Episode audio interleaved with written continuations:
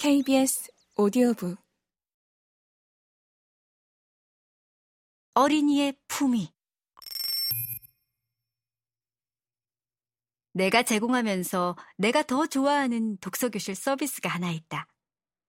어린이의 겉옷 시중을 두는 것이다. 어린이가 독서교실에 들어오면 일단 가방을 받아서 정리한다.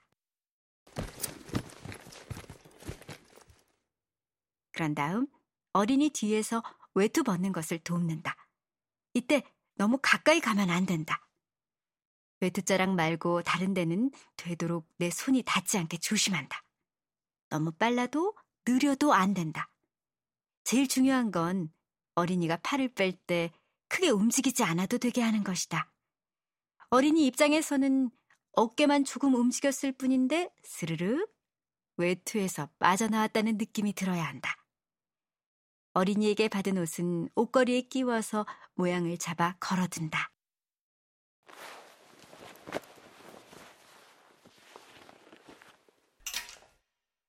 이 부분은 민첩하게 처리한다. 기다리는 동안 손님이 어색해지면 안 되니까. 수업이 끝나고 집에 갈 때도 당연히 시중을 든다. 이게 더 어렵다. 외투를 벗을 때처럼 입을 때도 양팔을 동시에 소매에 끼워야 하는데 익숙하지 않은 어린이들은 혼자 입을 때처럼 한 팔을 먼저 끝까지 넣어버리기 때문이다. 그러면 다른 쪽을 끼울 때는 팔을 접고 끙끙대게 마련이라 시중을 드는 게 오히려 어린이를 불편하게 하는 셈이 된다. 그러면 나는 어린이 앞으로 가서 얼굴을 보며 이야기한다. 선생님이 이렇게 하는 건 내가 언젠가 좋은 곳에 갔을 때 자연스럽게 이런 대접을 받았으면 해서야. 어쩌면 내가 다른 사람한테 선생님처럼 해줄 수도 있겠지. 그러니까 우리 이거 연습해보자.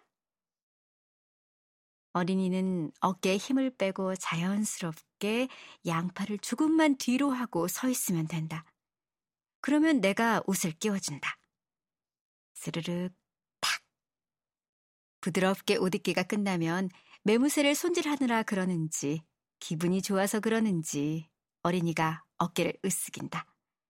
처음에는 이 과정을 영 쑥스러워하던 어린이도 몇 번이면 익숙해져서 교실에 들어서자마자 나에게 자연스럽게 등을 대기도 한다. 그럴 때면 슬쩍 웃는 얼굴이 되는 것을 나는 여러 번 보았다.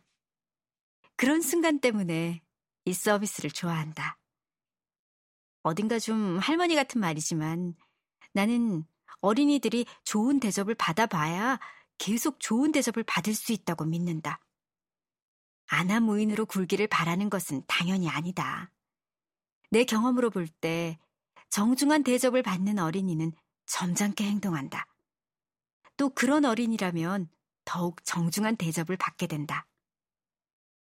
어린이가 이런 데 익숙해진다면 점잖음과 정중함을 관계의 기본적인 태도와 양식으로 여길 것이다. 점잖게 행동하고 남에게 정중하게 대하는 것. 그래서 부당한 대접을 받았을 때는 이상하다고 느꼈으면 좋겠다. 사실 내가 진짜 바라는 것은 그것이다. 물론 일주일에 한 번, 그것도 외투 입는 계절에만 제공하는 서비스 하나 가지고 내가 너무 큰 욕심을 부리는지도 모른다. 어쩌면 어린이들은 그저 좀 독특한 순간으로만 여길지도 모른다. 하지만 어린이를 대하는 내 마음을 다잡는 데 있어서는 아주 중요한 의식이다. 한편으로는 어린이 보라고 하는 것이다. 어린이는 좋아 보이는 것을 따라하니까 좋은 모습을 보여주고 싶다. 이 과정이 나를 조금 더 나은 사람으로 만드는 것 같다. 마리아 몬테소리의 어린이의 비밀에는 코풀기 수업에 대한 경험이 적혀 있다.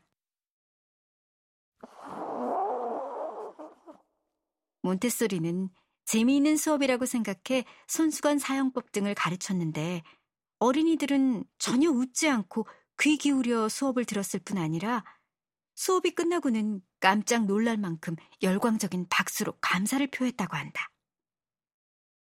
몬테소리는 어쩌면 자신이 어린이의 사회생활에 있어서 민감한 부분을 건드린 건지도 모른다고 했다. 어린이들은 더러운 코 때문에 끊임없이 야단맞고 자존심이 상했지만 제대로 코 푸는 방법을 몰라 애를 먹어온 것이다. 어린이라고 해서 코를 훌쩍이며 지저분한 모습으로 다니고 싶을 리 없었을 테니 배움의 기회가 너무나 소중했으리라는 이야기였다. 이 귀엽고 애틋한 일화에는 중요한 사실이 담겨 있다. 어린이도 사회생활을 하고 있으며 품위를 지키고 싶어 한다는 것이다. 대여 년이 지난 지금도 마찬가지다. 한 사람으로서 어린이도 체면이 있고 그것을 손상하지 않으려고 노력한다.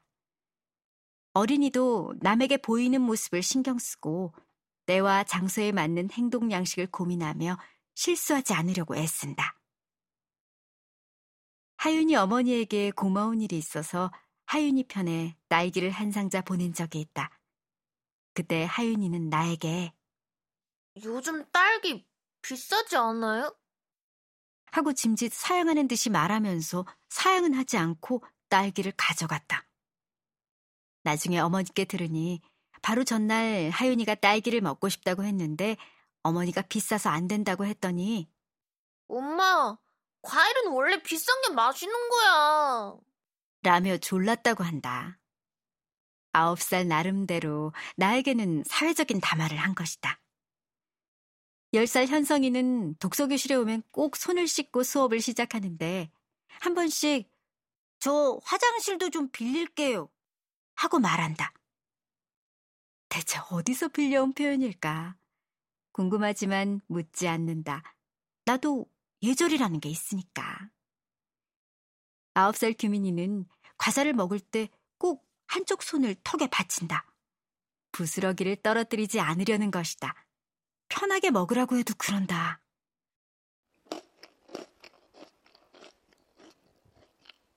그런데 어쩌다 테이블에 부스러기가 떨어지면 손에 있던 것도 테이블에 버린다.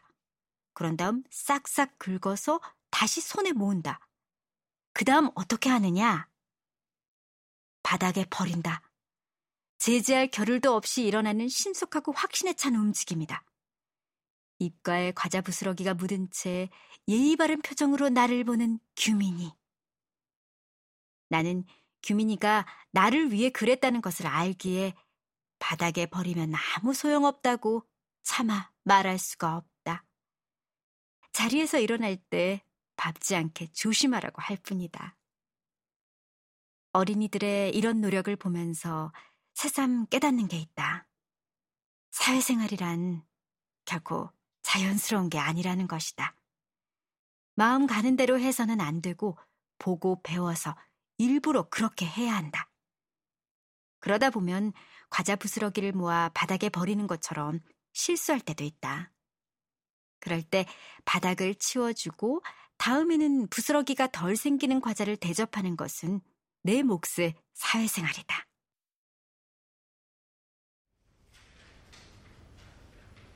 언젠가 지방 소도시에 여행을 갔다가 오래된 서점을 구경하게 됐다.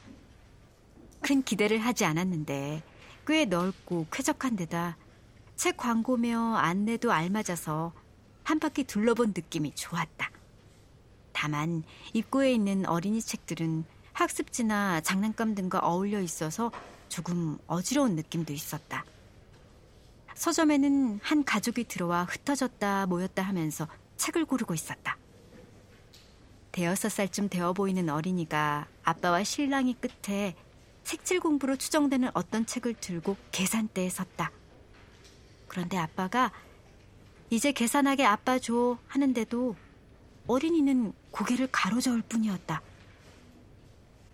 아빠가 다시 사줄게. 아빠를 줘야 계산을 하지 하는 걸로 봐서는 혹시 아빠가 마음이 변해 안 사줄까봐 걱정하는 게 아닐까 싶었다. 그때 나는 오래 잊기 어려운 장면을 보았다. 앞치마를 두르고 계산대에 계시던 나이 지긋한 사장님이 어린이의 눈을 들여다보며 이렇게 말씀하셨다. 따로 계산해 드릴까요? 어린이가 고개를 끄덕였다. 사장님은 어린이에게 책을 받아 아빠와 계산을 마친 다음 다시 어린이에게 따로 담아드릴까요? 하고 물으셨다. 어린이 손님은 그렇게 해달라고 했다.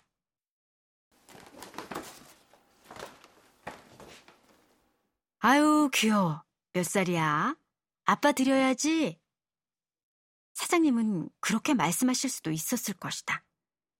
돈을 내는 것은 아빠니까 아빠 편을 드는 게 나았을지 모른다.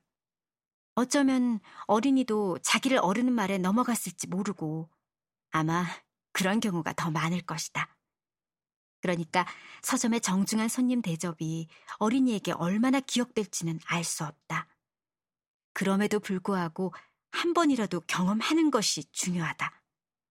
게다가 그렇게 하는 사장님의 모습에도 품위가 있었다. 나로 말할 것 같으면 그 서점에서 받은 좋은 인상이 더 확실해졌고 입구의 어린이 코너조차 친근하게 느껴졌다. 나는 어린이의 품위를 지켜주는 품위 있는 어른이 되고 싶다. 어린이 앞에서만 그러면 연기가 들통나기 쉬우니까 평소에도 그런 사람이 되고 싶다. 감사를 자주 표현하고 사려 깊은 말을 하고 사회 예절을 지키는 사람. 세상이 혼란하고 떠들썩할 때일수록 더 많이, 결코 자연스럽지 않은 노력을 기울여야 한다. 마음만으로 되지 않으니 나도 보고 배우고 싶다. 좋은 친구들은 이럴 때 어떻게 하나 기웃거리는 요즘이다.